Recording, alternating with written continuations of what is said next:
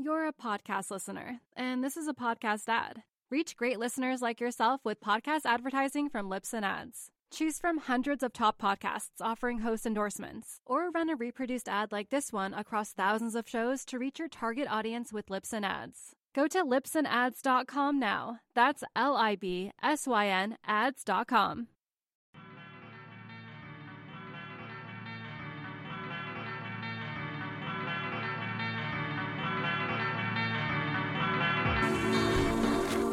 Hey, what's up there, Surf Splendor podcast listeners? This is your host, David Scales, bringing you, I think, episode fifty-four of Surf Splendor. So uh, thanks for tuning back in. Last week's episode with Mickey Muñoz, part one. Fantastic feedback on that. Um, really gratifying to hear that from you. So thanks for all of that. And then, of course, episode two is coming at the beginning of next week. So um, more to come, you know, more more Mickey greatness is in the pipeline. And also, big thanks for supporting our screening of Bella Vita.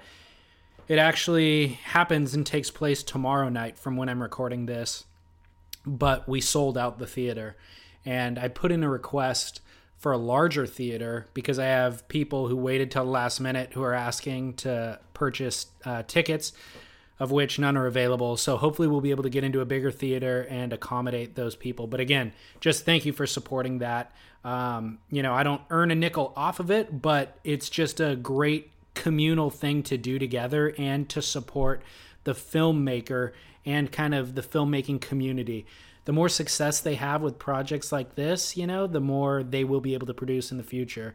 So that's all that my interest is in. Just hopefully next year we'll be sitting in the theater watching Jason Baffa's new film or whomever's new film.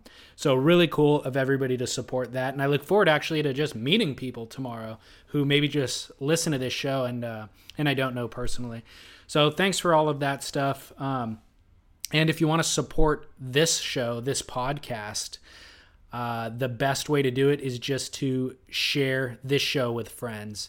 You're our only form of advertising. I always say it, but it's entirely true. We've never earned a dime off this, but we've never spent a dime on it either in terms of advertising. So the way that it grows is just you share it with your friends and it organically, you know, snowballs and gains momentum. So we have more listeners now than we've ever had before. Last month was a record month, and it looks like this month, probably with this episode, we'll push past last month. So uh, that's that's a good thing, you know, good things to come in two thousand fifteen based on the performance of the show. So keep doing that. You can um, follow us on social media at Surf Splendor. And then, of course, check out our website, surf splendor podcast dot com. And uh, we'll have all the videos and everything that we discuss in today's show on our website. So without further ado, bringing you another episode of Surf News with our buddy Scott Bass. Hope you enjoy. I'll be back at the end of the show to sign us off. Thanks.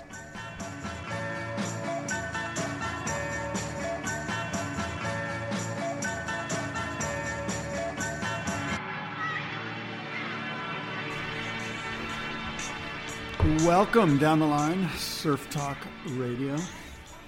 Scott Bass and David Lee Scales with you here on this Tuesday, no, uh, September twenty-third. And, uh, Since we're mentioning the dates, I'll take this time to wish my son Hank a happy sixteenth birthday today. And I notice it's also Chris Cote's birthday as I scour Facebook here. Chris, wow. Chris Cote. Exciting day birthday. For Hank. Hank Bass, happy birthday. Uh, where did you come up with the name Hank? Is he named after somebody or? No, he's sort of, you know, I just we just thought it was a great, sort of a, a great boy's name, you know. His, his, it's not short for Henry. He's His birth certificate says Hank. Um, Hank Bauer, the, the great number thirty-seven of uh, San Diego Charger fame, was sort of part of the um, inspiration. And then um, there was a guy named Hank Converse who was a friend of my dad's who, um, you know, that name sort of came from, from him and Hank Bauer. Cool. It's a good, solid name, but not a name that you hear that often anymore. You know? And it's a name that fits my son. Very, Does it? Yeah, it's like he is a Hank. You know how when you look at a kid and you're like, that yeah. kid looks like a Hank. Yeah, yeah, yeah. No, so. I actually haven't thought that, but I do know the concept. Well, think about it. Do me a favor and think about it. I know the concept of looking at somebody and thinking that, yes. Okay. You're um, awfully literal today. uh, by the way, dude, I think we have cause for another celebration in oh, really? addition to Kote and Hank's birthday. Oh, what's that? We just passed our one-year anniversary together. You're kidding. No. It's been... September. That time flies. September first was our first episode of Surf News. Wow. Can you believe that? I, I'm having a hard time wrapping my head around that. I know. What did you get me? Well, shockingly, you didn't remember, so uh, I don't feel bad for not getting you anything. That's it. I'm out of here. Exactly. Is this wow. how your wife feels? Uh, you know, I purposely scheduled my wedding the day before my birthday, so I would never forget my wedding anniversary. Really? That's awfully selfish of me. Yeah, it is. But it works. Of, yeah. Well, you get half as many gifts probably. Does that happen, you know? Well, just one gift for both things? Yeah. It's like the kids who have Christmas or, or whose birthday is around Christmas time. Um, lots to catch up on, dude. A lot has happened since we last got together. Catch us up, my friend. What do you got for us in the uh, catch-up world? Well, firstly... the Gabriel Medina being a villain controversy has not ended. Since we last got together, he ran into two different people at Lowers. Malia Ward pushed him over on a wave. He's causing havoc all throughout town. Have you seen any of this? Yeah, I did see some of this. Um, he's he's he's like he's living, living up, up to, to your... Yeah, he is. Maybe he listens to the show. No, but I think that there's just, you know, again, I didn't come to... this sort of um, understanding, or what's the word I'm looking for? I didn't I didn't come to the fact that I felt like he fit the villain role really well by mere happenstance. I just got the vibe from him that that he that he's sort of, look, he's a cocky kid. We were all a little bit cocky when we were twenty years old, and of course we're not number one ranked surfer in the world, so right. there's going to be some cockiness that comes out in him, and some people love that about him, and in a way I like it about him sure. too, but other people um, are going to see that as, oh, who does he think he is? He, in other words, it's easy to jump on sort of Gabe is the villain bandwagon, um, and the, and you know, there's been other people like, you know, interestingly, when you think of Tom Curran, and Tom Curran in my generation was the guy, and he continues to be the guy yeah. for guys my age, you know, for the forty-something, the thirty-five, the forty, the forty-five, the fifty-year-old surfer. And Tom Curran carried himself in such a way that um, he's really the exact opposite of, of a cocky surfer. He was very, and continues to be very shy, sort of under the radar, and just surfed with such magnetism that... Um, that you really wanted to like him, yeah. you know? In some ways, Kelly is like that too. You know, there's a sense of humility about Tom Curran and about Kelly Slater that you don't get, um, you don't get that sense of humility from Gabe Medina. And so it's sort of easy to, again, just to kind of like, and not to mention that he's a Brazilian, which we talked about, which it's easy to sort of hate Brazilians for whatever reason. You know, is it that they travel in packs to surf spots and take over in an aggressive manner? Perhaps that's part of the reason why we don't, why we paint the Brazilian surfing population with sort of a, a broad brush that may not be fair, but it's a, it seems to be a generalization that people are buying into. So Gabe is a villain. It's easy to see why. And now you add these incidents that have made the rounds on the inertia, probably on Stab. I'm sure there's something on Beach Grit. Uh, there's probably something on the Surfer Magazine message uh, forum. Uh, so, you know, it's easy to see why Gabe has sort of, um, f- you know, filled these shoes rather easily. Well, we're uh, revisiting this discussion that's taken place on the last two episodes and kind of couching it now as a foregone conclusion that he is a villain. I would like to re- Is that code for you want me to shut up? No, no, no. I would like to just restate that I don't share the same feelings that you that's do right. about Gabe. That's right. David wants Gabe to win the world title this year, to dethrone the North American champion Kelly Slater.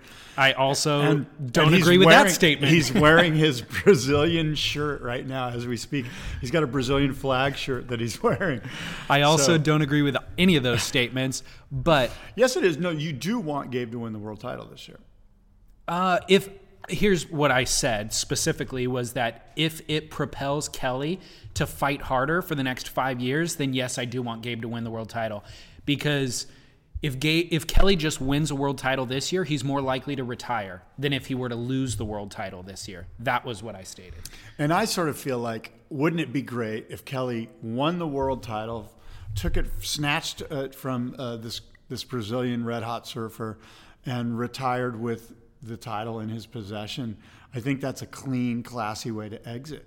Now, again, I want five more years out of well, him. Well, again, he's going to surf in events. We're going to see him in events. You know? I understand. I don't want to see him not win and then kind of be that guy that hangs on for too long. I'd rather have him go out number one in the world. We'll continue to see him throughout, you know, the surf media, in the in the A S P broadcasts, on other, you know, in Dude, other formats. We're going to get that uh, slowly riding into the sunset, no matter whether he retires now or in five years from now. So we could get five more years of pure competition and then fifteen of him riding into the sunset from that point. You know what I mean? Yeah, I guess, you know, look, it's not riding into the sunset in a, in a classy fashion if he's constantly going up against John John and Gabe and trying to win and never does finally get number twelve.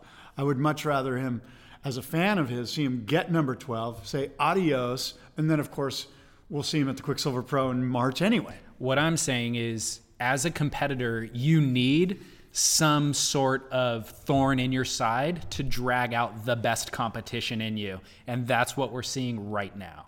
And I think Kelly has the wherewithal, the uh, the physique, the diet, all that kind of stuff to keep competing on this level. What he needs is a motivator. And Gabriel Medina is that motivator. We haven't seen it since Andy Irons. Well, I agree with you, and I love it. And you know me, I'm all about rivalries. What I'm suggesting to you is he wins number twelve, he retires, Gabe thinks he's in position to do good, and who plays the spoiler?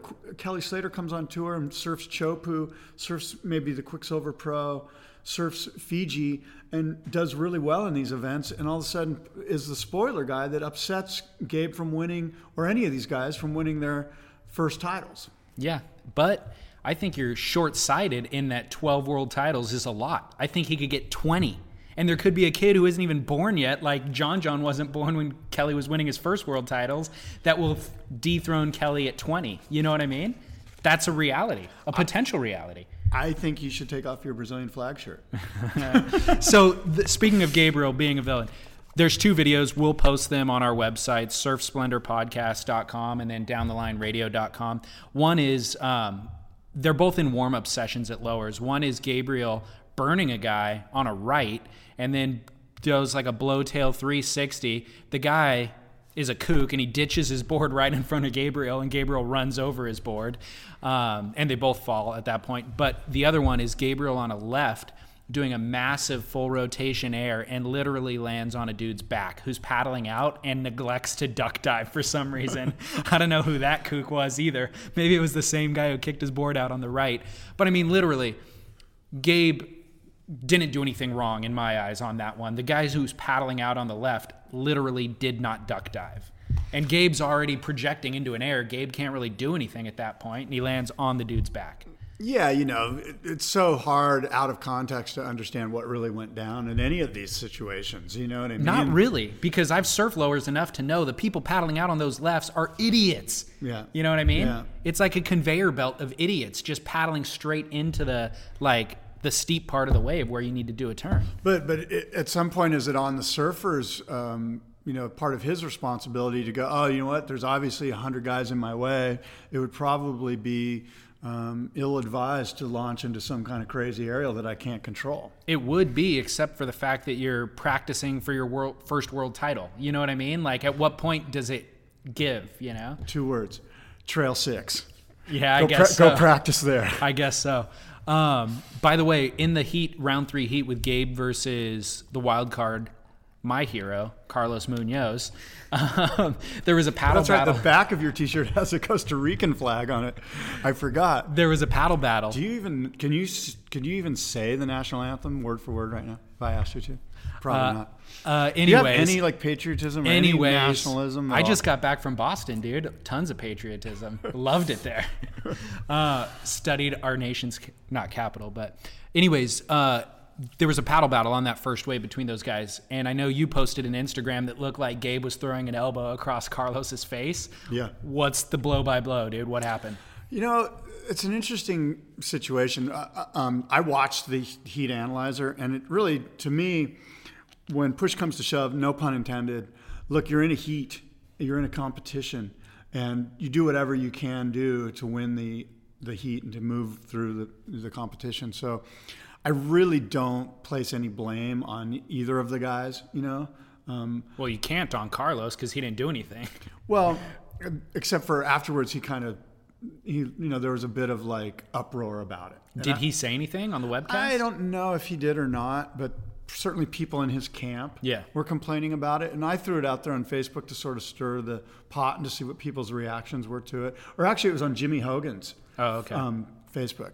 I didn't and, see that. And it was pretty good. And of course, you know, you're going to get a lot of Costa Rica fans on Jim Hogan's um, Facebook. And so um, at the end of the day, you know, what was most interesting is that you didn't get a lot of commentary from the broadcasters about it. Right. You know, like they didn't bring it up, which I think speaks volumes to perhaps it was a non-issue that was blown up into um, something that maybe it wasn't. Yeah. Um, Potts did say, whoa, looks like some elbows were thrown, and then moved forward. I don't know if elbows were thrown. It just looked like to me he was paddling for the wave, and yeah. he outsmarted and outclassed his component, his opponent. I'm always, I've always been, as you know, a big fan of paddle battles and confrontations and conflict, because I think it adds to the drama that, and and and even further, to further that cause, I think it's good that Carlos sort of brought it up and that Jimmy brought it up. I would love it if Carlos was on tour and now we have a real rivalry between these guys, but we're probably not going to see Carlos for a couple of years. Yeah, maybe right. never. Maybe never. Yeah, right, dude. You know he's right there. But so to summarize, I don't know if it was all that much of an issue yeah. other than just good competition. Yeah, it was. Place. And I I'm and, all... you, and I would be the first one to want to kind of hammer on Gabe here mm-hmm. um, because he is the villain. But... Um, you know, it is what it is. They're, you put a jersey on and, it, and all bets are off. Yeah, Gabe didn't do anything wrong from what I saw. He was just aggressively trying to get the first wave. But also, Carlos didn't really fully back down, but he also didn't really battle for the wave because really it was Gabe's wave. Like, he didn't really need to battle for it. There was no gonna, he wasn't going to get position on it. What he could have done is just put the brakes on, let Gabe paddle for the right, and then go left if he really wanted to. And maybe he was waiting for a set right, and that was his game plan. That's why he didn't go left. But it's like, I, I, it's a much ado about nothing, except for the fact that I think Gabe did one or two paddles kind of across the nose of Carlos's board that were unnecessary. I think he could have just as easily paddled just around him and gotten the wave. And maybe he intentionally went over the nose of his board with his arm just to like let him know, hey, I'm going. And, and I don't know the word for word of the rule book, but certainly he could have been called, in my eyes, for a paddling interference. Could have, yeah. It wouldn't have surprised me, I guess is what I'm saying. I'm not saying it wouldn't have been um, some contention about it, but yeah. but I don't think, you know, I mean, it was pretty aggressive. You know, yeah. I think, and again, I would love to know exactly word for word. What does it say? Can you t- are you allowed to touch the guy? Are you allowed to physically bump his board? I'm not sure about that. If that's the case, then certainly you could yeah. see an interference. And wow, wouldn't that have done a lot mm-hmm. to the whole Gabe, Kelly Slater, the whole world title race with Mick and Parco and everybody? Yeah. If Gabe was D Q'd on his aggressive behavior, his aggressive modeling in that heat, that would have been a huge call for the A S P judges. You right. know? And you got to think, were they kind of looking at each other and not biting, you know, maybe yeah. they were biting their tongues going, mm, no one say anything, okay, move on. Right. You know? Well, I will give you one thought from a kind of sports psychology standpoint just to think about in the future, which is that type of aggression bodes well for getting your first world title.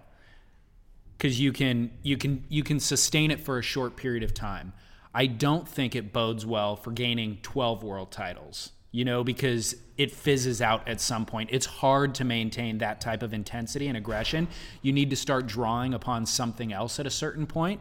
So good job, Gabe. You're doing a great job this year and you're winning events, and that'll help you get to your world title. However, I don't know if that's a good life strategy. Well, yeah, I would agree with that. And also, it's not a good strategy for going to Costa Rica, because one of the things that did come out of this, at least on Jimmy Hogan's Facebook post about this, and of course his camp was up in arms. And if you don't know, Jimmy Hogan is the coach of Carlos Muñoz. Lives in Costa. Yeah, lives in Costa Rica. And um, the overriding vibe on that Facebook thread was, you know, Gabe's not welcome in Costa Rica. And of course that came from a bunch of Costa Ricans. So, sure. you know, what for whatever that's worth, um, you know. Yeah. Well, I don't think Gabe's too interested, and he's got a lot of plans. I don't know if Costa Rica's on his list.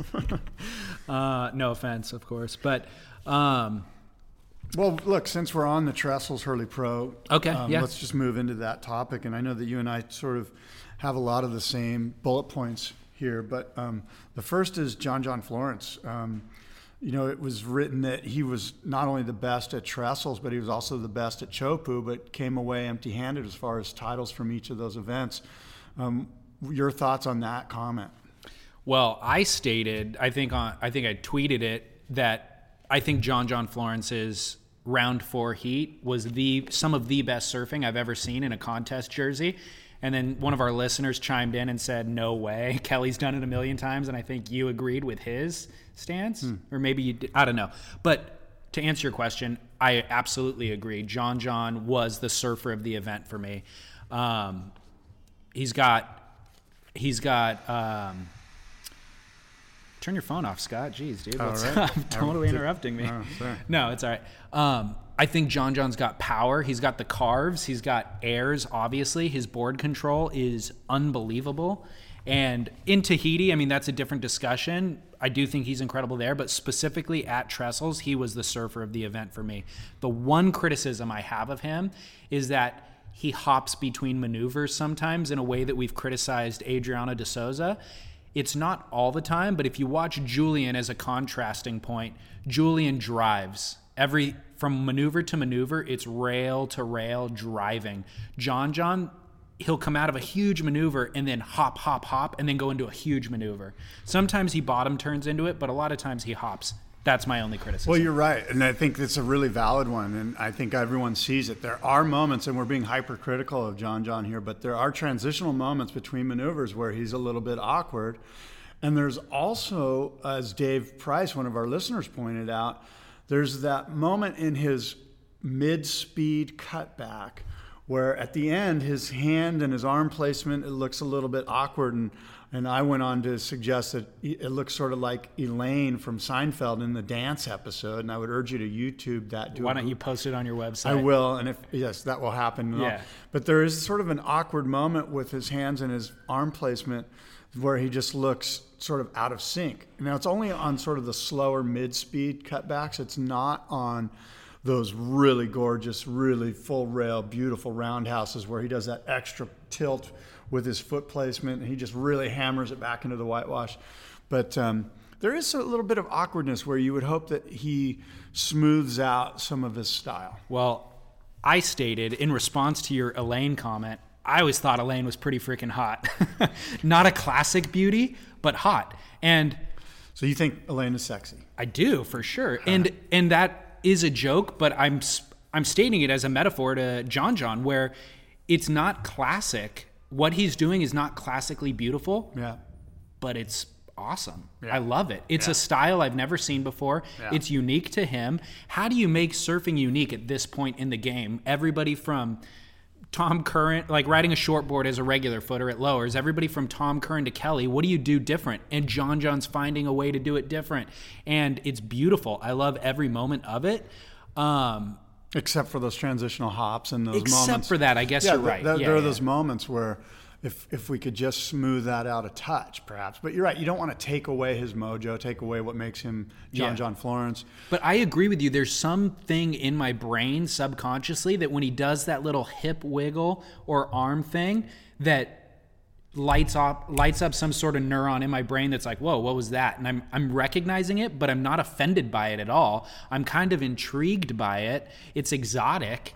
Yeah, I see it as almost like um, sort of Gromhood. It's to me, I, I get a real sense of youth when I see him do those things. You know, where yeah. you're like, you know, what? He's kind of doesn't care. He's just kind of he's letting it all hang out. Yeah. You know, and there's a sense of, of like enthusiasm and um, and and just a go-gettedness, I guess, that, that I see when he's surfing. That you go, you know, he's really, you know, he reminds me of a kid mm-hmm. at you know Huntington Beach Pier or at Seaside Reef. He just has that real yeah. kind of kid vibe about it. Well, for people who didn't watch this event, there's only one thing that, I mean, you could go back if you got the time, but if you can only watch one thing, round four heat, John John Florence, for me, was the best surfing, arguably, I've ever seen in a contest jersey. He he had like five nines, I think. You know, it was unbelievable. Yeah, it's one of those things where if you sat um, a non-surfer down on the beach and you, and you showed him the event and you said, okay, who's the best surfer?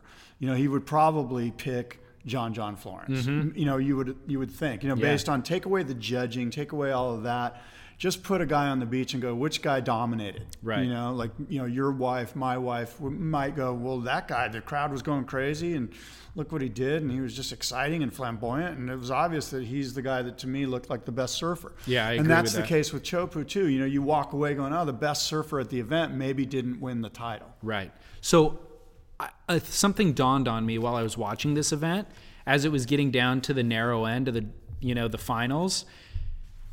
And what it is is that I think there's three best surfers in every event. In this case, it was John John Florence, Jordy, and Kelly for me at Lowers. In Tahiti, it was Kelly, John John, and Gabriel. But in terms of trying to objectively judge an event, you can objectively weed out a lot of those thirty-two surfers along the way, right up until the very end, I think, once you hit the semifinals. And then you kind of go, from this point on, all these guys are really at the same class, and the only difference is subjective now. I think I like John John Florence a little bit better. You think you like Jordy a little better. It's almost impossible to split the hairs and figure out objectively who is better. I think we just have to say these are the three best surfers of the event, and then we all just agree to disagree from that point on almost, you know what that's I mean? That's an interesting point. You know, that's a great way to look at it, and it makes me wonder, wouldn't it be neat, and I'm just throwing this out there as we sort of riff on this idea, if the judges got together with the semifinalists and the, and the webcasters and said, okay, look, we're clearing the slate. Here's what we want to see in these next three heats, the two semis and the final. Yeah. You know, we want to see X, Y, and Z. We either want to see length of ride. We want to see you finish your ride. If yeah. you don't finish your ride, you're going to be, you know, right. let everybody know. Right. Because even the broadcasters were going, well, I think, I, I mean, I found myself going, is this an N S S A contest? Why do they have to finish the ride? Or why are they being um, penalized? Penalized. Thank yeah. you for, for not finishing the, you know, finishing the ride cleanly. Because in the past, we've seen events where, at one huge beginning aerial, right. and if they fall on the inside, so what? What they did on the outside was so fantastic, it didn't matter. So wouldn't that be neat if the judges could get together with the broadcasters and hooey up with the surfers and go, this is what we're looking for. If you right. do something big on the outside, we're going to score you big, or whatever the criteria may be. Let us all know so that then the webcasters can go, okay, well, we've had our final hooey up with the, the judges, and this is what we're going to be looking for. So we can definitely tell you, the viewers, that you know, if, it's not going to matter if they fall in that last maneuver or, it yeah. is, you know, whatever it is. Well, that specific point, you're absolutely right. In the past, they've said that they won't deduct points, basically. When they're watching a ride, if you're doing maneuvers and gaining points, there's nothing you can do from that point on that would take points away from the ride. But in this event, I think it was at the very first, maybe day one, they interviewed Richie Porta on the beach, and he said the opposite of that, basically. He said, look, we want to see guys finishing their ride, you know? And, and so that is interesting. Well, I think many you, progressive surfers would argue that, that we're going backwards yeah, now. Yeah, that, totally. That, that that's not what we're trying to do here, you know? Like, why is it that they can't, why, who, who, you know, consigned Port, Richie Porta to make that decision? I mean, I... Like, where did that come from? Did he just wake up and go, that's what it is? Or did he I'm get... sure it came from somewhere, but I don't know. I would like to know where. Because it does seem like you're going backwards yeah, at that it does. point. Like, why wouldn't, why are we holding back? Why aren't we allowing John John to do that big move on the very first, you know, the very first opportunity that he gets? Well, what that would indicate by Porta saying that is that John John could do the most incredible surfing we've ever seen out the back, where he's garnered a ten-point ride, arguably, and then at the end go to just float the whitewash fall, and they deduct to a nine ninety-five. Or if you've already got feel like you got that ten in the bag, just ride it out and just do sort of, you know, a generic turn at the end, and, or just and, kick out and complete the wave, right? You know, like, yeah, no, it's challenging. Uh, w- just one thing that I would like to also point out is the first wave exchange in the final. Jordy gets the first wave. It's a set. It's pretty steep and short. He basically like blows tail on the first section. I think he floats, and then he does this big power slam on the end section. Yeah, it was three turns. Three turns. Yeah, I remember. And it so it wasn't a wave that ran all the way to the beach. It was just kind of like one that connected with an end section, and he did three quick turns. It was like bang, bottom turn, bang, bottom turn, bang. And it was a nine three. It was a nine three. Yeah. John John gets the next wave, blows the tail out, and does a big uh, three sixty air essentially off the first section. it then goes a little bit slow. Not not slow, but just a little bit slow. Fat, it wasn't yeah. standing up as much as Jordy's uh-huh. was. So he wraps it a few times, but they were powerful wrap Yeah, but cutbacks. They were sort of generic. They weren't sure. like super critical. Gets to the inside, and it gets steep again, although at this point it's only about waist high. And he busts in air, right? He, I think he did a couple vertical snaps first, and then he busts like in there yeah and wrap down and went boom yeah wrap back wrap back then boom snap snap and then boom blows tail, does an air on the inside, and they give him like a seven six seven. And so that is worth discussing. It's like John John did super intense maneuvers, but there was this downtime in between, but he made that work for him. He did more than three maneuvers that were critical. Jordy did three critical maneuvers. How is there a two-point difference between I, those waves? It's interesting. I purposely watched the heat over and over again because I knew we'd be discussing it. And it was hard for me to, to find fault with any of... There wasn't a moment where I went, oh, that's obviously wrong what the judges have scored here. Agreed. And I think a lot of it is, you look at Jordy's first wave, there was tons of flow and transition Correct. And smoothness. Like it was just no, there was no wasted energy, and all the energy that was put out there was put in the perfect spot. I thought he surfed it pretty flawlessly. Agreed. And so there were those moments on John John's wave that you mentioned where, look, it was fat and slow, and he was basically just trying to stay with the wave until it offered him more down the line, right? Which it did. And so I guess maybe there's, you know, wave choice, you know, there was economy of motion. Yeah. He didn't, Jordy didn't waste anything, you know? Um, so I, I didn't have a problem, and I wanted to find a problem right. with, with the final heat and the way it was judged. And certainly you could argue, you know, this point there, that point there, but I didn't see anything blatant that stood out at me, like, except for perhaps they overscored to set the bar too high on Jordy's first wave. I think they did. I agree with you. I didn't think, find anything egregious with the scoring, and it fits their criteria for what they set out, more importantly. Like Jordy's ride defined their criteria to a T, basically, and that's why they can warrant that score.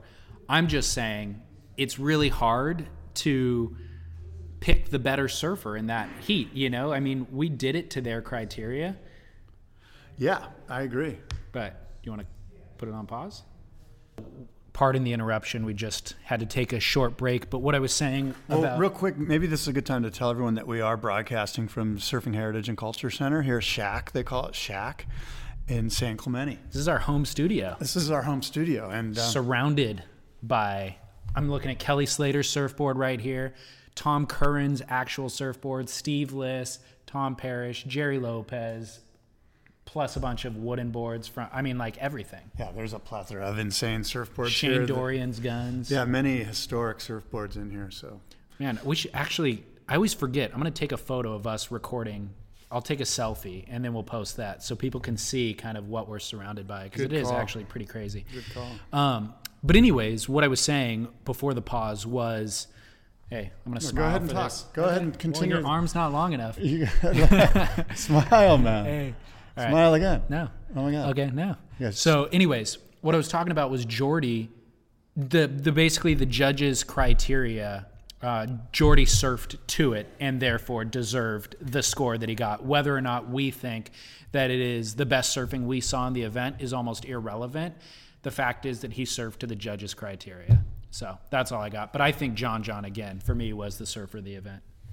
Yeah, and uh, it was good to see Jordy do so well. I, I'm not a big Jordy fan, but for whatever reason, I think part of it being that it sort of pushed Gabe back to the back yeah. into the pack a little bit. I was excited about that. There's a couple other. I know this isn't an all Hurley Pro uh, show, but there's a couple other things that we should well, discuss about. Well, there are. First it. and foremost is that because of the Carlos Muñoz incident, Muñoz, Muñoz, Carlos Muñoz, and Gabe. The villain going at it. Yeah. Um, many have taken to giving Gabe a new moniker, which is Lance, as in Lance Burkhart from the classic movie North Shore, as portrayed by Laird Hamilton, where he pulls on the leash of Carlos Muñoz. Many people have taken to Lance, this. La, La, Many people have started using this moniker. Lance Medina. Or you're Medina. trying to Lance, start a new hashtag. The new name is Lance Medina. So whenever you refer to Gabe, just say Lance, and, and we'll all... People around the world will, will get it. We'll I get don't it. think you tried hard enough to come up with a name for him. Lance Medina, it's like at least blend them together or something. Like I tried. Oh, All you I, did? I did. You tried. You, good luck with it. I'm telling you, Lance Medina is as good as I could come up with. All right. Well, uh, one other thing that I noticed at this event is just heavy claiming going down. It seems like in Tahiti, it's warranted when you're getting spit out of a, you know, fifteen foot barrel, but it's like guys finish waves nowadays that are sevens and claim it so freaking hard. And I just, I'm not a huge fan. Yeah, you know, part of the part of the claiming that I see, it's almost like the, the contestants are sort of confused by what the judges want. And so at the end of the wave, they're like, come on, what else do you want from me? Yeah, maybe you know? That's what it is. It seems like there's a sense of, dude, if that's not a nine five, I don't know what is. Right. Like, I just gave it my all, right. You know? What, you're really going to give me a six? Yeah. It's not like so, yeah. It's almost I, fr- it's almost claiming in frustration. Like in contention. Yeah. You know? Um, another thing, the move of the event for me, Taj Burrow's tail blow against Kelly Slater in round five. Did you remember seeing that? Huge layback kind of thing. I, I vaguely remember that. That's not the move that sticks out to me as the move of the event. And there were there's certainly you could make a list of the top yeah, five moves that you were could. Maybe there. For me, the move of the event is round one, Kelly Slater's, was it round one where he landed that aerial? That big straight the air. big straight air, which is layback. So much more difficult to do than a rotation. Mm. And he was way out there, landed in the flats to the layback.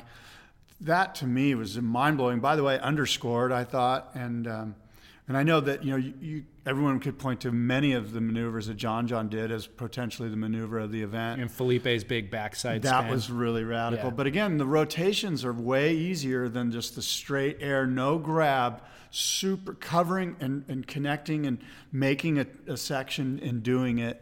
Yeah. Um, just looked insane. So well, I thought that was the maneuver of see, the event. I thought Taj's tail blow got overlooked because of all the airs, but it's basically a layback into the first section. I do remember that now. And he yeah. just went... I mean, it, he went so hard. Lost it, pulled it back underneath him with his foot. He was kind of in the yeah. white water. It was like Tom Curran's at J-Bay, you know, like that type of a loss of the board, yeah. but still lands it. Um, and then the last thing I wanted to discuss about the event is the Heritage Heat.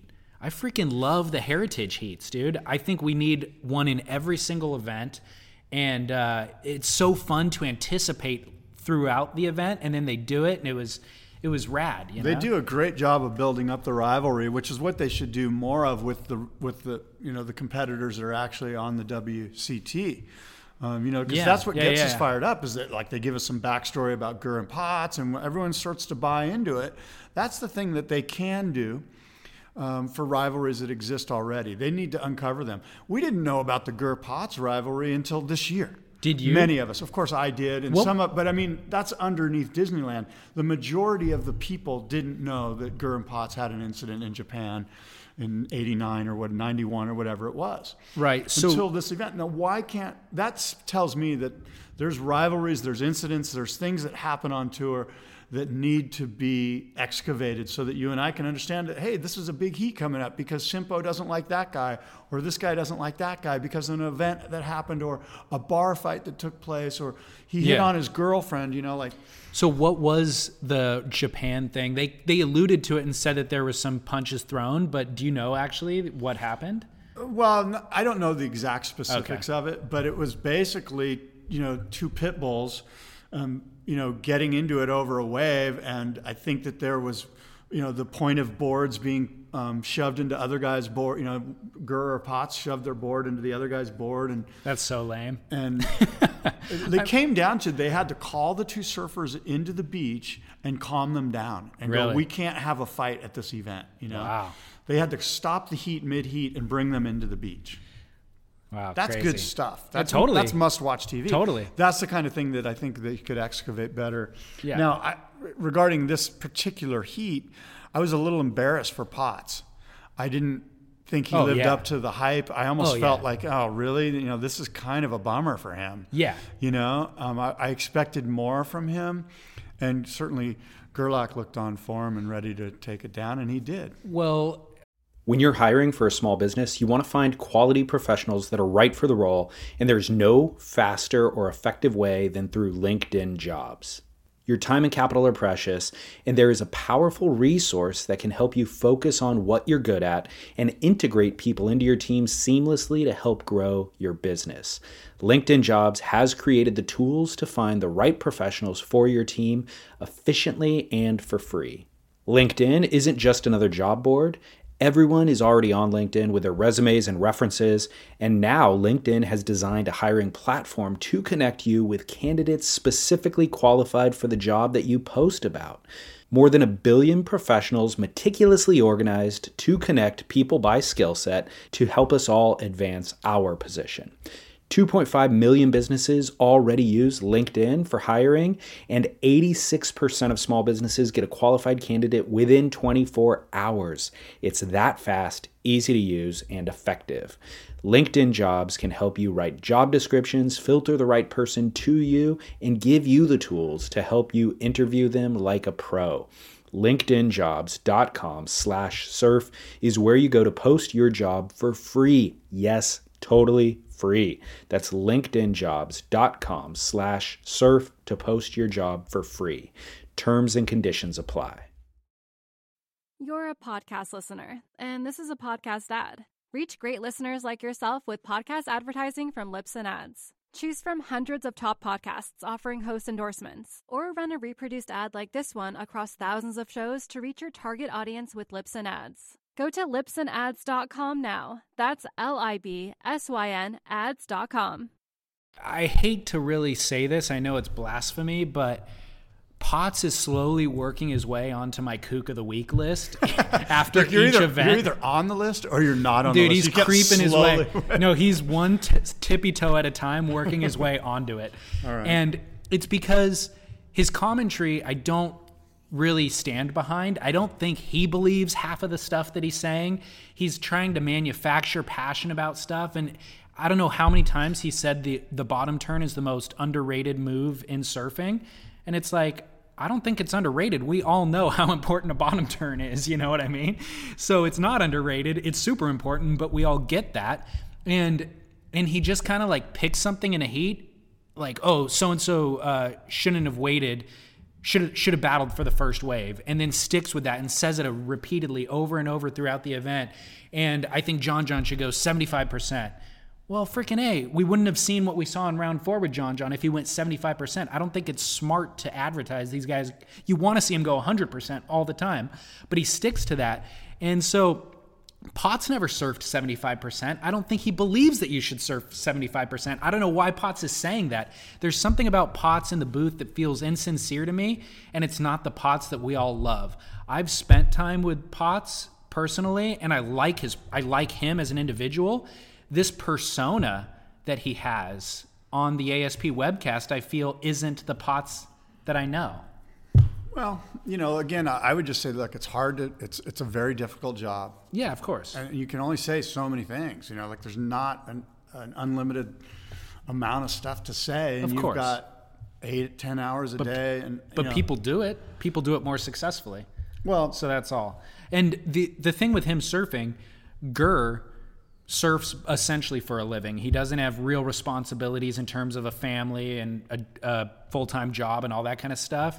And he showed it. You know, the guy's fit and he surfs all the time and he looked great out there. Potts, the one thing I will give him is he's got other things going on in his life other than surfing. And unfortunately, I think that showed in his, you know, performance. Look, I want to get back to the heritage heat. And j- just let me take a side yeah. note here, because you're talking about the broadcasting and it's got me thinking about some things. And one of the things is, is that I thought Sean Thompson did a great job in the booth. Agreed. And there's another guy that, and I know that the A S P is continuing to mold their product and, and change it and massage it so that it's better for you and I and the fans out there. Um, one of the guys that I would love to see, and this would be a full wild card, but I think it would be worth a shot, is uh, Ian Cairns, Kanga, because Kanga has nothing to lose. He he's he's you know he's he's a legend in the sport, and this is a guy that calls it like he sees it. And I really think that that's what you and I and the fans are looking for, is a guy that's like, no, that was lame. And I've seen some of the commentary from Kanga on Facebook about certain heats, and he's definitely into it. You know, yeah, like he watches it. He's com- and he's completely opinionated. And he's a guy like uh, like a Johnny Miller in golf, um, that, or a John McEnroe in tennis, that you're going to get a full-on opinion, and it's going to be respectful. It's going to mm-hmm. be professional. He's not going to blather at the mouth something idiotic, but um, he's going to demand your respect because he's lived it. Yeah. I mean, this guy basically was one of the pioneers that created what it is that we're watching right now. So I think it would be neat to I get agree. Kanga into the into the commentary booth, because he's not going to B S it. And that's he's a great be, call. He was, you know, talking about, you know, situations uh, that happened in certain heats with such clarity and such um, passion and opinion that I just was like, we got to get this guy in the booth. He's yeah. right on target here. And even if you don't agree with him, you're, you're going to have a hard time arguing against him because he's lived it. He's walked the walk. And that's the kind of guy. And if it's not him, you know, Brad's Gerlach's one of those guys too. Mm-hmm. The A S P can't be afraid of having some contention in the booth, yeah. because we're, you know, when you speak of Potter, you know, we're getting sort of that vibe that, you know, he's protecting the shield, so to speak, you know, protecting the A S P, which is his job. You don't want to bite the hand that feeds you, but the A S P at some point needs to grow up. And good Lord, you know, we're thirty-five years in here. You yeah. know, why not today? Did you see Kanga's Instagram of how bad he got worked last yeah. week in the yeah, Huntington shore break? Yeah, he got Dude, him. He ate crap on a stand-up paddle on a small wave, but still just got worked. So I think his board hit him in the head or something and just cut his forehead, huge gash on his forehead, had yeah. to get stitched up. Pretty brutal, bloody. Um, Back to the heritage, you mentioned, look, I'd like to see one of these at each event. Yeah. And I'm not so sure that's a great idea. Now, I think it's a great idea if there are true rivalries yes. that we could continue to excavate from the past. And I think it's smart for the A S P to tell the story of the past in this fashion. But I'm not sure that there's a bunch of those out there. Now, I could be wrong, but I would ask you, who's next? And interestingly, Gurr was sort of was sort of campaigning for him and Curran. You know, you could tell Gurr's like, yeah. I'll do this at every event. Right, I love right. this. And and and I don't know if the Gurr-Curran rivalry exists. I think with Tommy, you know, he was just sort of so much better than everybody that, that everyone wishes that there was a rivalry there, yeah. but I don't think there was a real rivalry there. Um, I don't know. know. But who who do you, you know, is, is it Barton Lynch and Damian Hardman? Is that like the great next rivalry? Well, that doesn't stick out as a real sexy rivalry to me, perhaps because I'm North American. Maybe in Australia, that's a big rivalry. I do think that Damian Hardman um, had some rivals. I think there, there's he was a competitor, this guy. He was a scrappy guy. Well, I don't think the only angle is rivalry. I think that there's just iconic surfers that we'd like to watch surf against each other again. Like, for example, not that Holly Eva isn't a spot on the C T, but it's like I'd love to see Ross Williams and Shane Dorian go have a heat out there, you know, during the Q S event. Those are two surfers I grew up watching, both surfing that wave a lot, and they both rip still today. I think that'd be a great heat. Or, yeah. or a backdoor, for that matter, during the C T event, you know, stuff like that.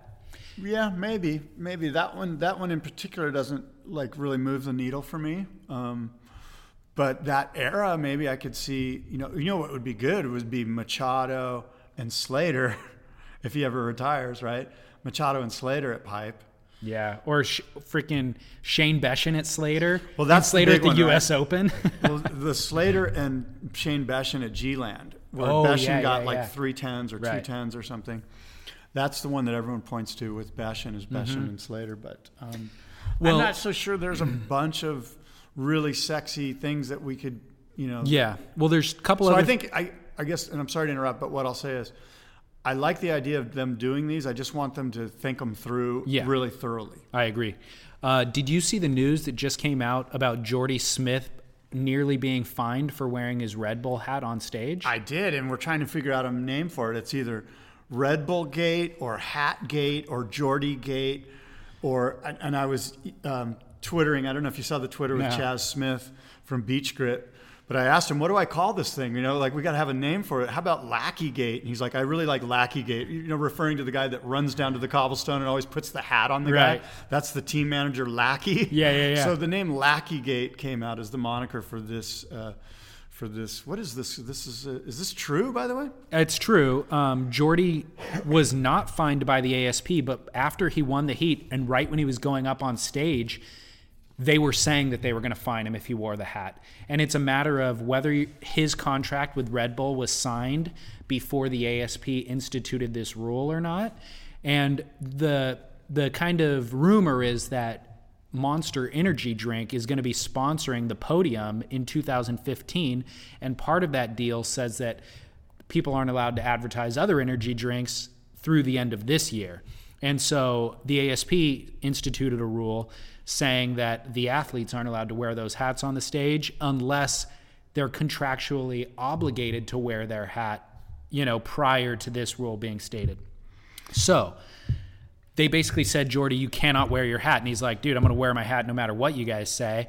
And um, they did some research and found out his contract was signed before, so they allowed him to wear his hat. But they were going to fine him fifty thousand dollars for wearing the hat on stage. Uh, so what are your thoughts? Well, first of all, um, a search of the A S P website for their rule book found, came up nothing. There was a, you know, you know, did not find message yeah. or something. Sure, sure. Which I thought was funny. And I read that on Beach Grit, which was Chaz yeah. doing his thing.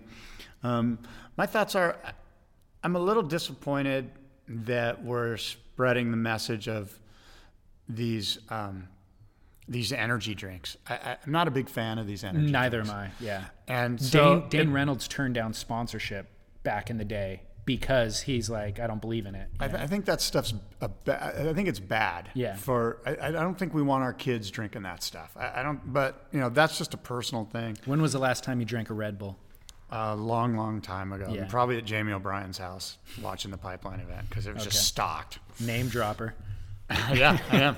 Dropping Jamie's name. Um, but I, I agree with you completely. But you know, here's here, and I'm just going to be completely transparent. If Monster or Red Bull came to me and said, hey, we want to sponsor the boardroom, I'd be like, killer, let's do it. You know what I mean? So I understand the A S P's need to to, to monetize. Get, so yeah, and and I would love it if it was Perps, if it was Kelly Slater's new brand, yeah. which apparently is made of healthy things and it's a healthy drink. You know, like right. that would be cool. I'd right. be like, cool. You know? Um, so for listeners, I think numbers are always uh, impactful. So what this article said on Stab um, was that Jordy quickly did the math, adding up the event prize purse, which was one hundred thousand dollars, his bonuses, Red, which Red Bull typically, typically gives twenty-five thousand dollars for W C T victories, plus his base salary from Red Bull, which is three hundred fifty thousand dollars a year. You're kidding. No. Holy mackerel. And he decided pretty easily he's willing to wear the fifty thousand dollars fine. You know what I mean? Well, what's the really good move here, David? Here's the quiz. What's the really good move if you're Jordy Smith? Freaking wear your hat because it's your employer's hat but and pay going. the fifty grand. But keep going. I'm done. What do you got? What you do is you go, you know what? I'm going to take the fifty grand and I'm going to match it for this foundation that I believe in, whatever it is. So this is a great moment to take your cause and put it in front of everybody because you've got the national spotlight, or at least the industry spotlight here. Yeah. So you go, you know what? I'm going to pay the fifty grand, and I'm asking the A S P to match my fifty grand or use my fifty yeah. grand to ask them to, to this cause. It. Yeah. Put right. them on the put them in the spotlight. Right. Leverage it. Like, go, what? You, you don't want to step up? How about Waves for Water for Hurricane Odell? Yeah. I'll co- I'll give you. I'll write this con- this check for fifty grand right now to Waves with the to stipulation. Water. That you yeah. donate it. Right? Yeah, I mean, and you got the spotlight and everyone's on it and it's all happening right now. That's the move you make. Whenever you get fined for something, you just basically go step up. Throw it on them. Yeah. Well, and I'm sure that Red Bull would have wrote that check oh, for, for sure. Jordy. I you mean, know what well, I mean? It's, it's a win-win-win. It's a great opportunity for everyone to look good. And now they're getting publicity out of it. Yeah. You know? And in a bizarre subplot, Jordy's Red Bull cans, the actual drink itself, went missing from his locker throughout the week. He'd show up to the event site with a six pack. You're kidding of, me. No. So somebody was stealing it. So there's some A S P lackey. Is this part of lackey gate? There's an A S P lackey that goes in and checks all the lockers for energy drink that is or is not allowed. He he literally said in this interview with Stab, he's like, "It's my property, brew. They're stealing my property." That's incredible. And he was, and it happened multiple times. He'd okay, show so up. So what's the move now? Is you get you get Red Bull wraps for your Starbucks coffee wherever you go. You just got Red Bull gloves on. You got, you know how football players put the stuff under their eyes, the black. Yeah. You get Red Bull stuff under your eyes for heats to keep the glare off. It could be, man. It's gonna get ugly. Um, and then finally, A S P talk. A S P changed their name, dude, for two thousand fifteen. Did you see that? I did. Is it even worth discussing? I think it is. I think it's funny. I think it. I don't know if it's funny. I guess my initial reaction was, I was a little bit. I think I was a little bit disappointed. And then when I sort of tried to look into where my disappointment came from. I think it's just that I'm connected to A S P. Yeah, it's change. It's change, yeah. People don't change, like change. Yeah, I don't like change. But so, at the end of the day, I'm like, whatever. It, you they're know. changing it to W S L, World Surf League, or right. Surfing League or something. Right. So I and don't have an opinion about it. I, don't I even think care. Part of it is, and I read this online, is that is that the A S P might be going, look, it's hard to sell this brand t- to sponsors because they've been sold this brand before, or they've been pitched this brand before in the past by the other stakeholders, and it never went well. So we need to come at them with something completely new. Right. And it's way easier to go at Monster with the W S L, or go at Samsung or Apple or Toyota. And th- you know, the last thing they want is, oh, you know what? You pitched this to us four years ago and we hated it for these reasons. Mm-hmm. They want to come in and go, look, we're different now. We're new owners. We've changed the name. Here's our whole new spiel. And I think that's a, a big uh, part of why this is why this name change took place. Yeah, that makes sense. I'm glad you explained that. I'm fine with it either way, but. Um, that's all the A S P talk for today, I think, dude. We it was just a lot. Like, it was a lot. This show is going to be gargantuan, which I think listeners are okay with. But um, well, um, I've got Through the Surface, which is my friend Clint and his buddy Clifford Capono, who um, who are producing. Well, here's what they're doing. One, Clint works at the Scripps Institution of Oceanography. I'm a big fan of S I O. Uh, Clifford is, I think, a P H D student, or at least an upper grad student, a grad student at U C S D.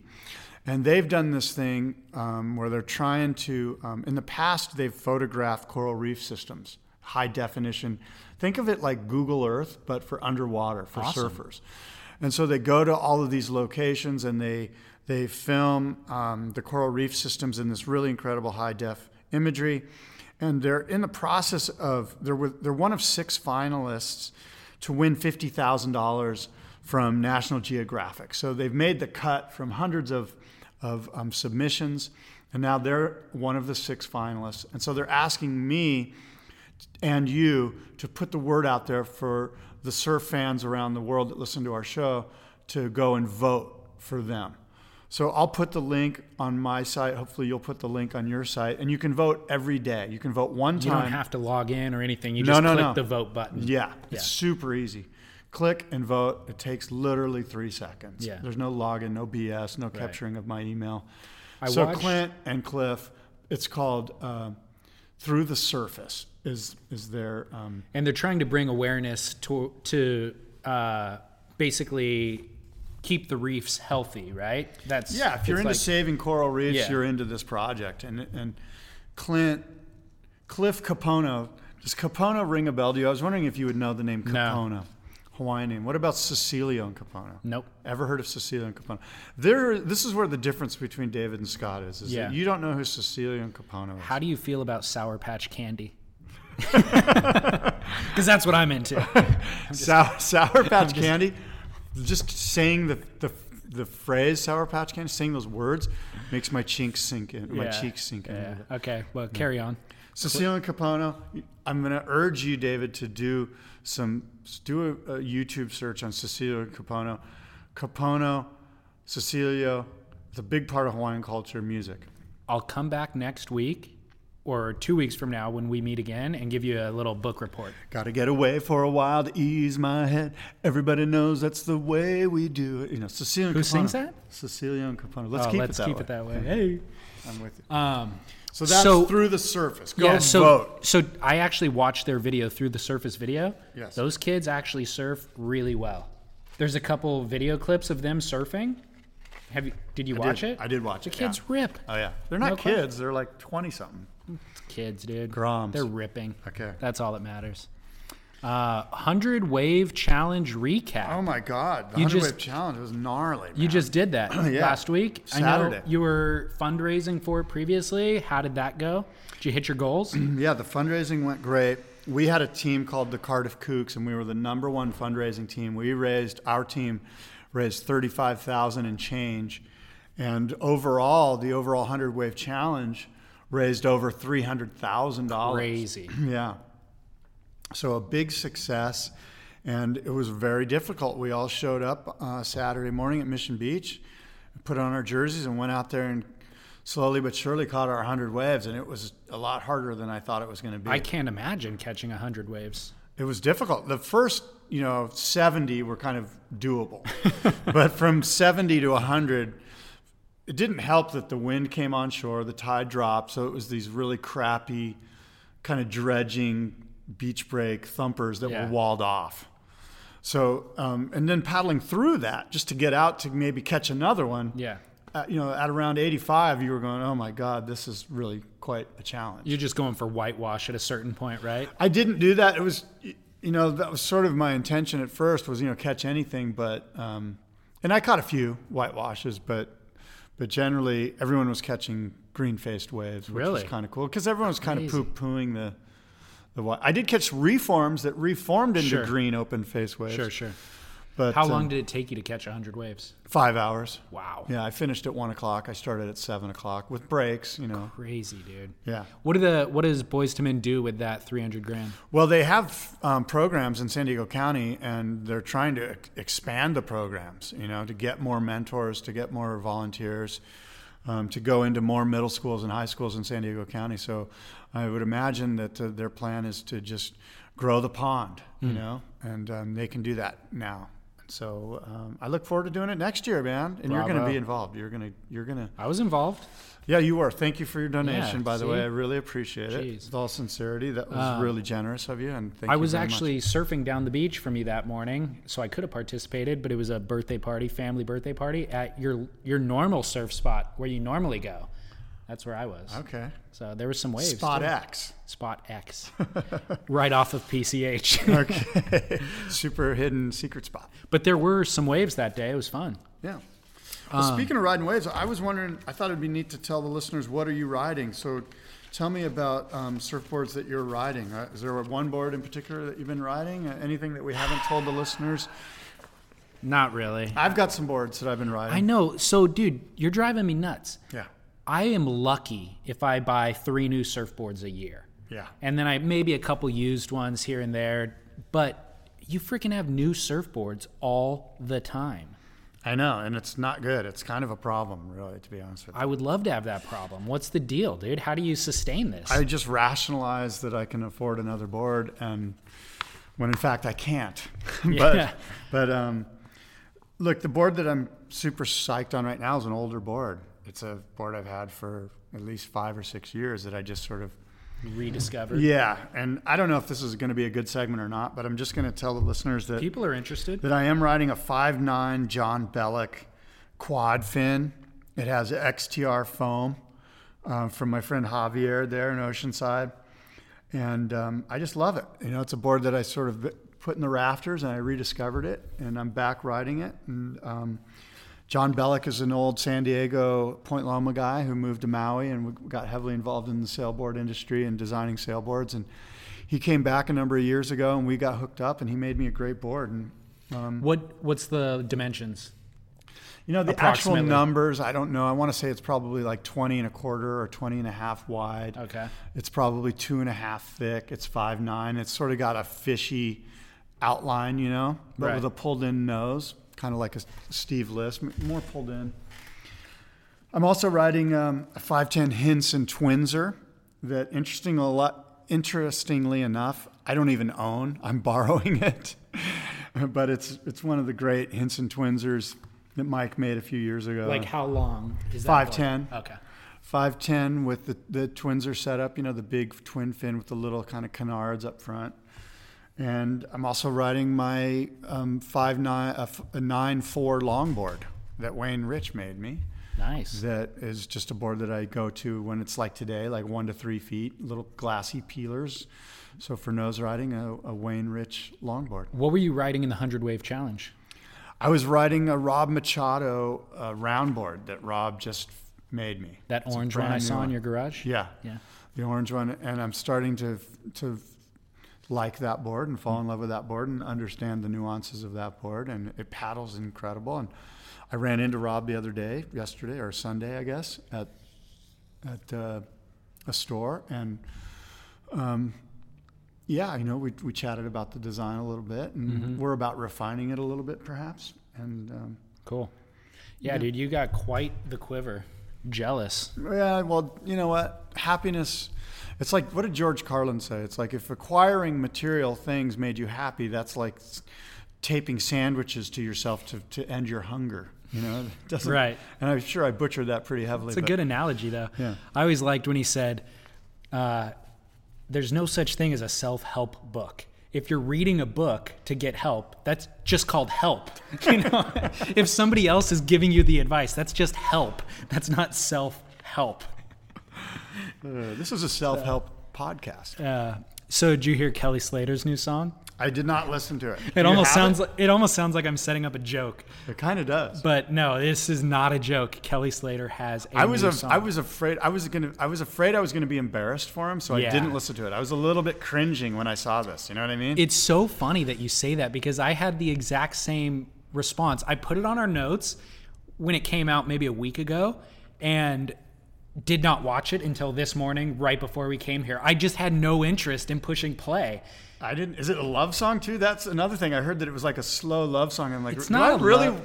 I don't want to ruin like. Yeah. You know, like I'm a fan of Kelly Slater's. I don't want to have a reason to go. Really, dude, this isn't. But maybe it's great. I don't know. It's not great, but it's not awful. It's just like, b- blah. You know, it's whatever. It's just like a. Is it like? It's not cheesy, really. It's just like this kind of wannabe, almost like a Jack Johnson vibe, but a little bit more production value. It's not just like acoustic guitar.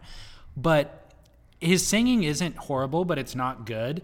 I don't think anybody would watch it on YouTube if it didn't have Kelly Slater's name attached to it. It's not really a single. You know, it doesn't have like a single kind of. What do you now? Kelly controls his kind of his image pretty well. What do you think is behind him going? Yeah, you know what? I'm going to put myself out there. I'm going to do this. Like I was wondering, is the he same trying thing. to be? Is he going into that Donovan Jack Johnson thing? Because we know he's a really is a he's a relatively accomplished musician. I would suggest to you that you know. I mean, he, I've seen him on stage. He knows what he's doing more or less. Is I, he trying to move into that arena? And can he move into that arena? I don't think that was his objective because if it was. He would have he would have kind of a number of songs, and he would have picked the single out of the bunch and led with that. This seems like a novelty act. It's just like I like singing. I like oh here's a song that I came across. That Let's put it out there and see what kind of maybe. response I get. And yeah. if it gets good response, I'll move forward further. Maybe to yeah. your point, he has set up his own uh, Vivo account on YouTube. It's Kelly Slater Vivo. So like he has his own channel now. There's only one video. This is the first one. Also, the video production quality is pretty atrocious. It's mm. like a couple of angles that are super lame. I mean, it looks like somebody shot this in the, I don't know. Maybe that's, is it like that Blair Witch Project vibe? Not, not even that cool. It's just like N Y P D almost an, Blue or they're cutting like an here and a- cutting there. It's just an afterthought. It's like there was no direction at all. It was just like, hey, do you have a camera? Oh, film this for me. Hmm. You know, and they shot it, and it's all, like, monochromatic. Like, well, Lord it was knows cheesy. We've struggled with uh, audio quality That's and production true. quality on this show. So kind of throwing stones. But um, I will say it's worth watching. It is a little cringe-worthy. You know, it's like you're watching it a little bit going, oh, God, this is a little bit embarrassing. But it's not bad. It's just... Yeah. Blah, you know? Yeah. Huh. So I don't know. What about Point Break two, dude? Shutting down Chopu to film Point Break two. Wow. Well, my friend in Tahiti got back to me about that. When it happened, I think he, there were some locals that were a little bit perturbed. The day before it happened, you messaged me and were like, hey, this is going to go down, and people are kind of bummed about it. Yeah. My, my contact in Tahiti, who's very connected, was kind of like, there, you know, I'll just say that the that Raymana sort of runs the trip over there. Of course. And I think that there's people over there that are jealous that they're not running the trip over there. And somebody has to run the trip over there. Absolutely. And, and so, you know, I don't know. Um, and I know that my friend will listen to this and maybe he'll he'll fill me in some more. And he actually called me and I, I missed his phone call. Um, I think that, look, at the end of the day, Tahitians want to get paid if, if people come over and use their resources. Sure. And the fact that they're using um, surfers that aren't Tahitians, I think that bums some people out a little bit. The fact that they're using Water Patrol that's not Tahitian Water Patrol. I think that bums people out over there a little right. bit. I think at the end of the day, look, they see Hollywood show up and Tahitians want to get paid. Yeah. And I can't blame them for that. And I yeah. think that's really the overriding sort of um, frustration is that, you know, they're bringing in Australians, Hawaiians, North Americans to surf in this thing. Specifically, Albie Layer, Laurie Towner, Laird Hamilton, Bruce Irons were all stunt doubles right, on the cast. Right. And, and you know, the Water Patrol is Brian Kaelana, who's an established Hollywood stunt guy, you know, and Hollywood uses, you know, probably union guys like right. Brian. And and I think that that perturbs certain factions of the Tahitian surf community a little bit. And again, yeah. I don't know all the ins and outs of it, but that's sort of the underlying um, vibe that I'm getting. Yeah. Well, they got an incredible swell. I mean, it made the Billabong Pro look small. I actually watched it. Did you? I sent you the link. For, there's actually a, a Chopu cam that's yeah. sort of in the in the channel. Yeah. And I watched a little bit of it. It was pretty fascinating. And I saw guys getting shacks. You oh know? yeah, it's crazy. And of course, the funny thing is, eventually the Hollywood guys let down their guard. They sort of had to. And the local Tahitians, Manoa Drole's younger brother, sort of stole the show. Yeah, sixteen-year-old kid. Yeah. Matahi yeah. or something. Yeah. I'm not sure how to pronounce his name. Yeah. But he got the bomb of of the swell. And I have a picture that I just posted on Facebook that I'll show you. I don't know if you've seen this, but it's really fascinating. It's a different angle. It's an angle from a guy yeah. riding the ski.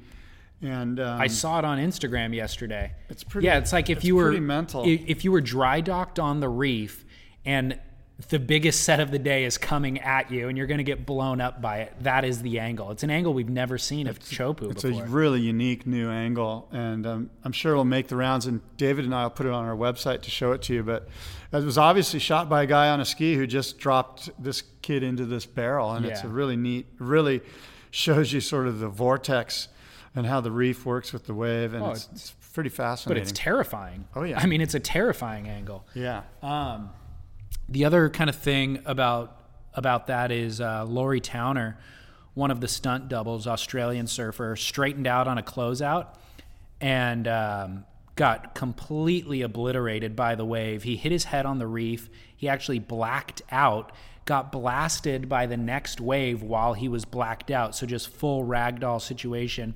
Broke his jaw, whiplashed his neck and back. He had punctures Uh, throughout his body, but punctured through the back of his neck and into his mouth, narrowly missing an artery that probably would have killed him. He was rescued and hospitalized, and he's going to make a full recovery, but he got annihilated. Okay, that is that I think just speaks to the to the death-defying quality. Of, oh yeah, and not death-defying, but the. the um, life and death circumstances yeah. out there.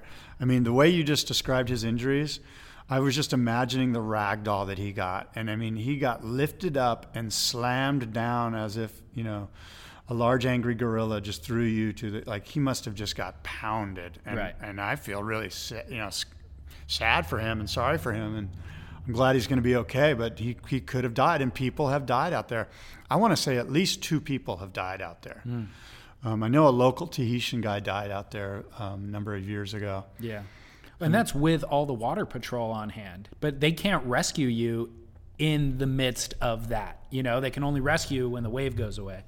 Uh, but Laurie Towner, I don't know if the guy has the worst luck ever. I know he surfs death-defying waves all the time, and so he's putting himself in this position. But do you remember he was a wild card at the Billabong Pro at Pipeline, the Pipe Masters, like two years ago, and he dislocated his shoulder on a wave in his heat, came in, got it put back into position, went back out, caught another wave, and then I forget if he blew out his eardrum or whatever, but it was like he had two wipeouts in a row that should have sidelined him, you know? He stayed out of the water after the second one. But and I remember guy he is a hell man. He's he, an Australian hell man. I remember him like breaking a leg too at like Hours or something a, a year or two before that. So seems Australia like, is filled with those types of guys. Yeah. Like there's a lot of them, and and I think about all of the, you know, just sort of change the subject a little bit, but I think about the ISIS stuff that's happening in Australia. And Australia? I'm, yeah. Where, you know, there's basically there's Australians that are Muslims that are coming back from Syria as ISIS members and are plotting to just randomly grab you off the street and cut your head off.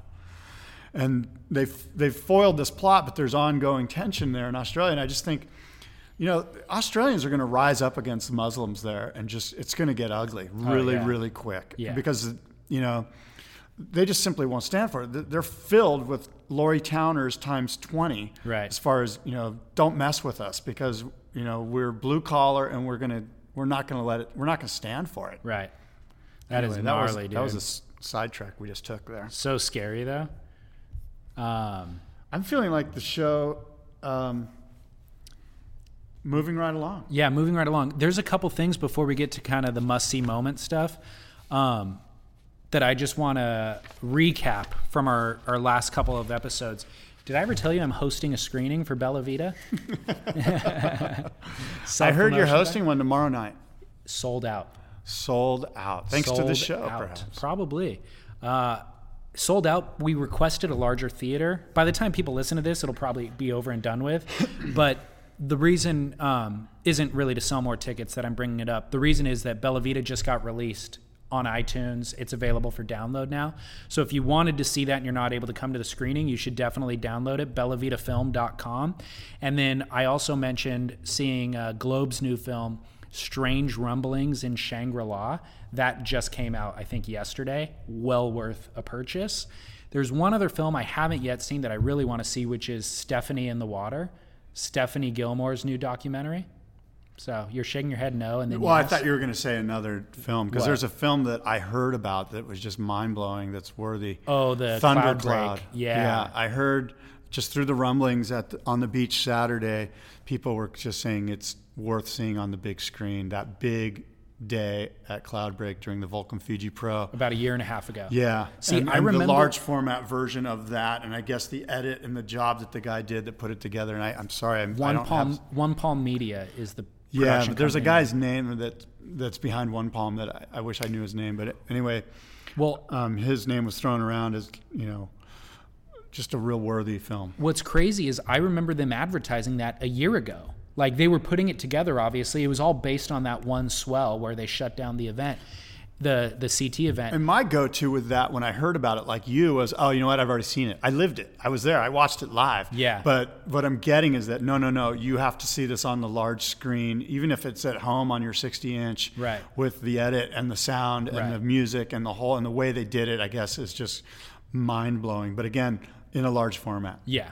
Well, I when I saw it a year ago advertised, I thought, like, holy crap, this looks incredible because of the cameras that they used and all this attention to detail.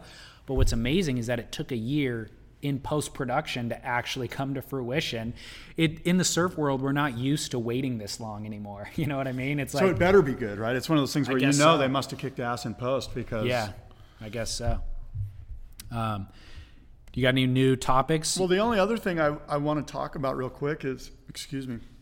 Hurricane Odile, which absolutely devastated Cabo San Lucas, which is a place that's close to our hearts here in Southern California. And a lot of Southern Californians have homes down there and travel down there and surf down along the entire coast of Baja. It was completely devastated, like wiped out. Like, mm. we're not really hearing about it, I think, the way we should be hearing about it. Right. And a lot of that has to do with they don't want to scare off tourists. They just feel like they just got tourists to come back down to Baja. And um, it's not pretty down there. And um, the one thing I would suggest is, I know Waves for Water is doing a big um, push to get help down there. And so um, you might look into, maybe go to Hurley's website. I bet they have a Waves for Water link there on the Hurley website. We'll or just put, simply we'll put, Google. How about we Google it, put links on our website. We'll do that as well. But I mean, if you're listening and you're, you're scanning, you're.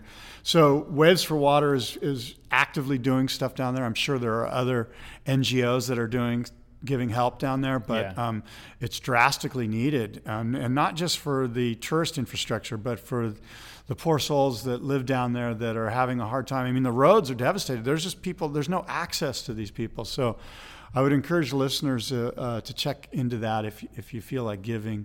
Certainly, um, those people in that region need our help. I agree, and I also think that there would be more press on this if the hurricane had a different name. Odile? Like, it sounds... It's the real deal. No, man. They need, like, Hurricane, you know, Gonzalez? No, Nightmare or like Undertaker or something right. crazy. Like it's a little too like. And then there was m- much. It's like like an old lady. Like yeah. what is this? A ninety-five-year-old female yeah, hurricane? It's like, like a, mater- ma- it's a maternal. No, is that yeah maybe yeah like it's got like a real soft name. Like it? it didn't make the cut for the Golden Girls, and then it got cast into the hurricane. Right. You know, like what about and the other one that was around here previous to that was Norbert. Yeah. The nerdiest hurricane ever.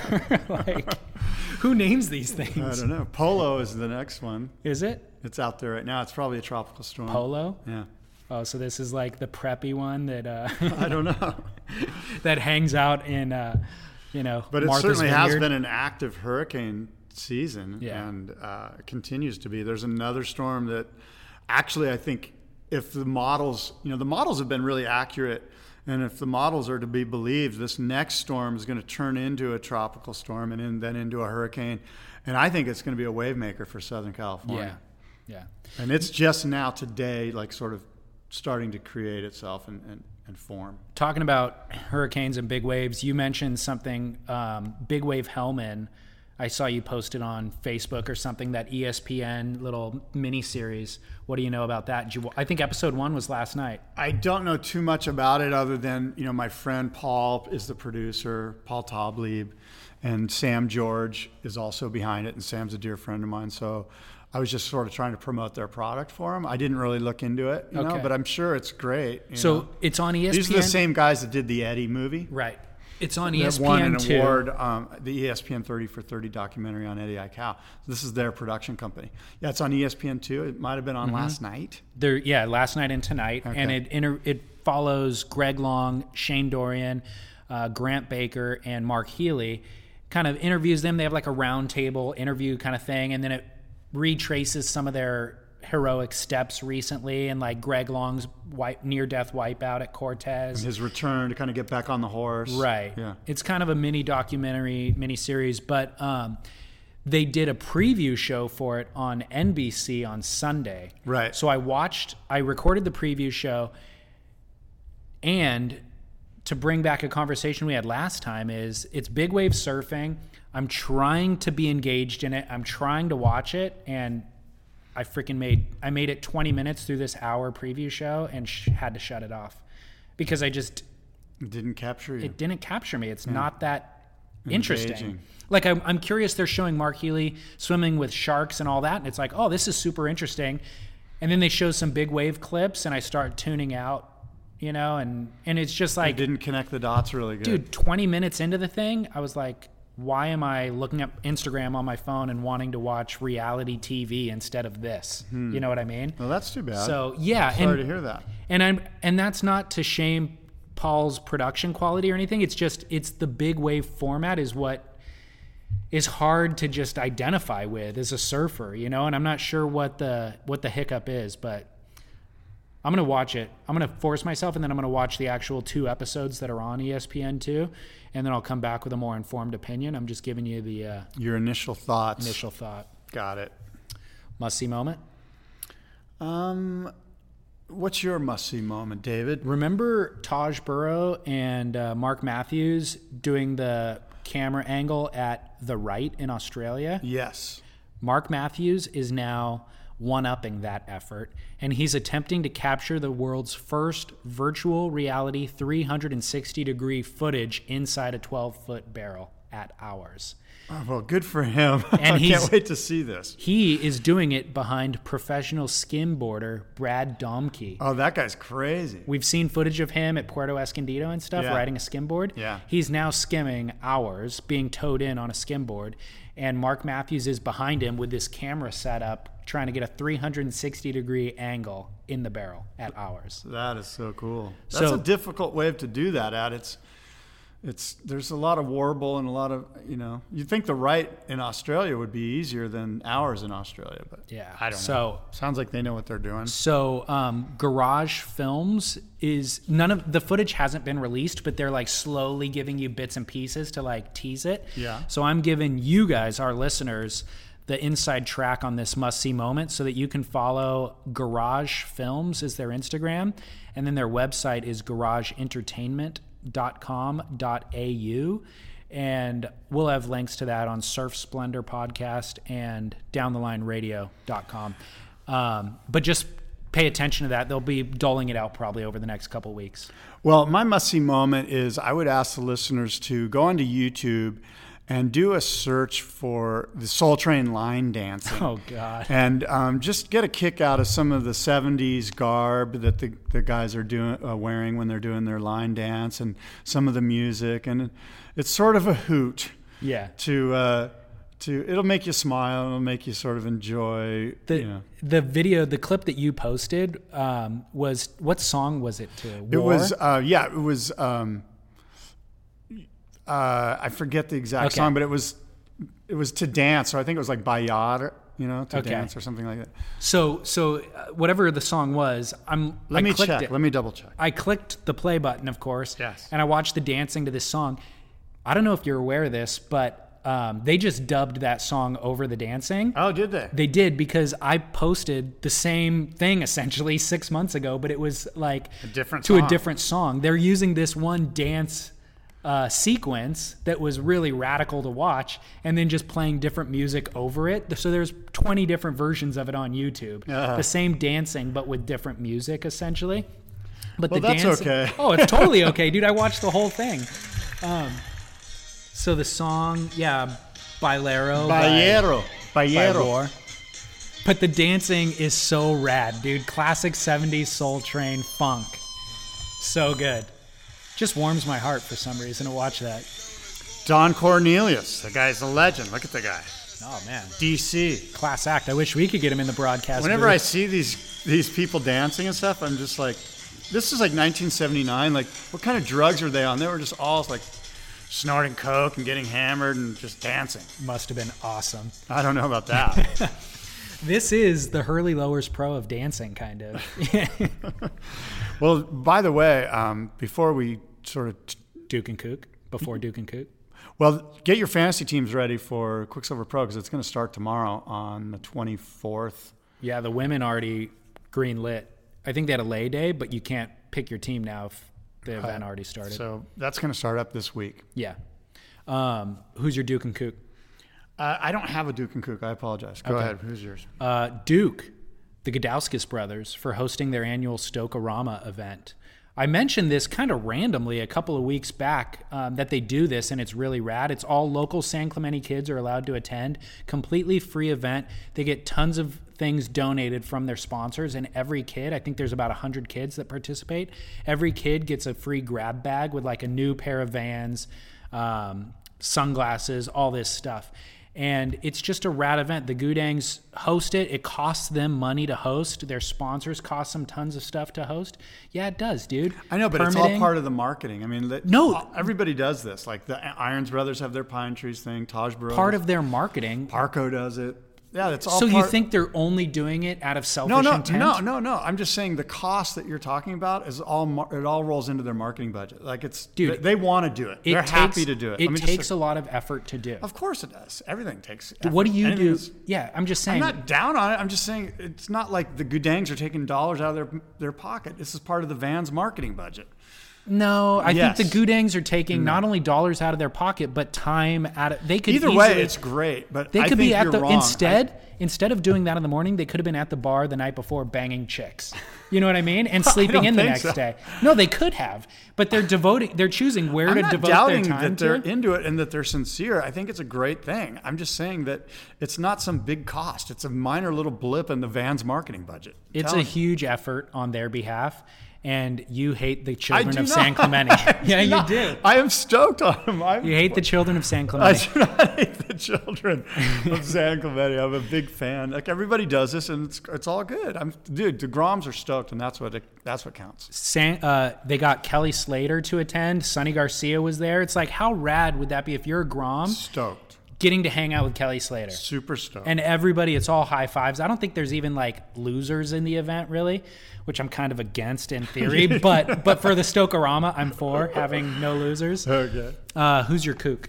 Other than the Goodangs and the children of no, San Clemente. I, I don't think I have a kook. Everyone is a Dukonamoku. All the people that participated in the one hundred wave challenge and all the donators, okay. donors such as yourself. Um, let me just say, I want to put you on blast for a second. Listeners love the Duke and Kook. You have to come up with a Duke and Kook. It's not okay to show up and be like, oh, I don't have one. You're it's right. It's the best part of the show. You're right. You want to hear my kook? I it's do. Not, it's not you. Who's your kook? I'll try to come up with one. The Australian government or city council or whoever that is trying to institute a pay-per-wave plan oh, in yes. Queensland. That's a good one. So radical measures have been floated to solve chronic overcrowding and surf rage at popular breaks such as snapper rocks. Surfers have been assaulted and deliberately speared by boards as tensions rise at crowded point breaks. At Currumbin Alley, one surfer has died and others have been seriously injured after being run over by boards. Um... which, or by run over by boats, I'm sorry, in breaks that share uh, the water with surfers. And so the st- the city or the government or whomever is trying to institute this new plan where you actually have to pay to surf. And that is a kooky move. That my, is. I would book. agree with that. And I don't think there's any alternative argument to this. It's no, just there kooky. Isn't. Yeah, that is lame. So. And I will just sort of ride on your coattails. I guess my kook would have to be Martin Potter. Mm. For his performance in the heritage event mm. at the Hurley Pro. Mm. It was a letdown. I don't think I'm the only one that feels that way. I have Potts, love you, but you're the kook for your performance out there. And I'm sure Potts feels like he didn't live up to what he was expecting to do. Uh, one more word on that. He seemed so intensely angry going into it. Like he wanted to rip Gurr's head off. Gurr was just having a fun, loving time with it, you know? And and Martin, that kind of showed in his performance. It was just like he wanted to kill and skidded out on a couple turns. Like, yeah, it wasn't pretty. Didn't look good. Was not pretty. Not how we want to remember Potts. That's all right. Yeah. So that's all we got. Um, that is it. Your email is hello, hello. at surf splendor podcast dot com. My email is surftalksandiego at gmail dot com. And my website, down the line radio dot com. Yeah, and surf splendor podcast dot com. I also want to promote the fact that last week I dropped part one of part two of my interview. What? Part one of part, part one two? of a two-part, sorry. Part one of a two-part interview with Mickey Muñoz. Cool. Dude, and it was rad. I love that Like, guy. He chimed in on the Tahiti event and John John Florence and Gabe Medina. Like, we weren't just talking history. We were talking about... you know, modern surfing, and he's rad, dude. And so the inter- part one went incredibly well. People gave me great feedback, and part two's coming next week. Well, I look forward to hearing that because Mickey is the man. Everyone loves Mickey Muñoz. A great guy. Yeah, the man. All right, until next time, um, for David, this is Scott saying adios and aloha. There's nothing to do here. Some just whine and complain. In bed at the hospital. Coming and going. Asleep and awake. In bed at the hospital.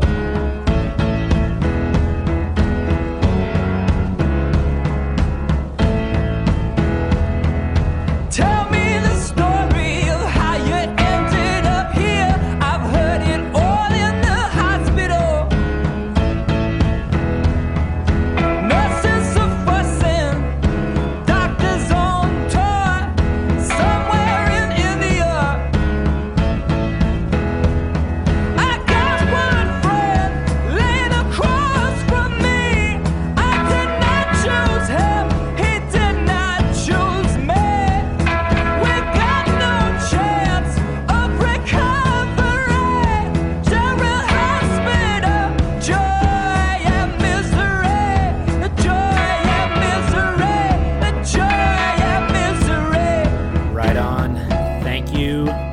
Bass for helping me co-host this show, take the pressure off just a little bit, and then add new types of pressure to me in all sorts of different ways, but it's all good. Very much appreciate your contributions and sharing this thing with me. And then, of course, thank you, listeners, for tuning in.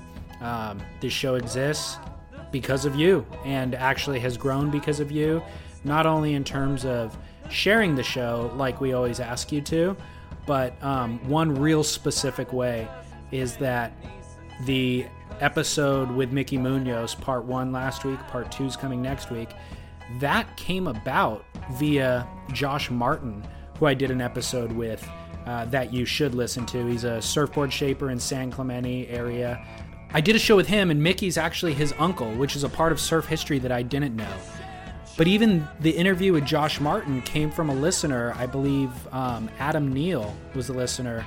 He recommended, like he's bought boards from Josh, and he's like, hey, you should interview Josh. So again, a listener recommends something. I follow through and interview Josh because of that. And then Josh clues me in on his uncle, Mickey, and he's like, dude, you should interview Mickey. And it just grows from there organically. And that's just one example. There's been a couple of different things. And I'm sure this interview with Mickey will open the doors to some of Mickey's friends, or maybe even just somebody who listened to the interview with Mickey, and that lent credibility to this show, and they'll be more willing to participate in the future. So this stuff grows in exponential dimensions and ways that we can't anticipate, but it all happens just due to your active engagement. And so that's just what I want to kind of reaffirm and express gratitude for. So thank you for that. In order to get involved, though, it's best to do it on social media at Surf Splendor on Instagram, Twitter, and then Facebook. You can just search Surf Splendor. And then, of course, on our website, surf splendor podcast dot com. There's a comment section for each episode, and sometimes they're lively and sometimes they're dormant. But um, but it's, it, it's helpful in crafting the show to get that feedback. So feel free to share it there. And then other people chime in on people's comments, too. So... Cool, cool dynamic, cool community that develops. And then if you like any of the music that you hear in any episode, we have an archive on the website as well. So go to surf splendor podcast dot com and tick all those boxes. All right, that is it for this week of Surf Splendor. Cannot wait to share Mickey Muñoz episode two uh, next week. So definitely download that and share that with friends. All right, that is it for now. This is your host, David Scales, saying until next week, ciao.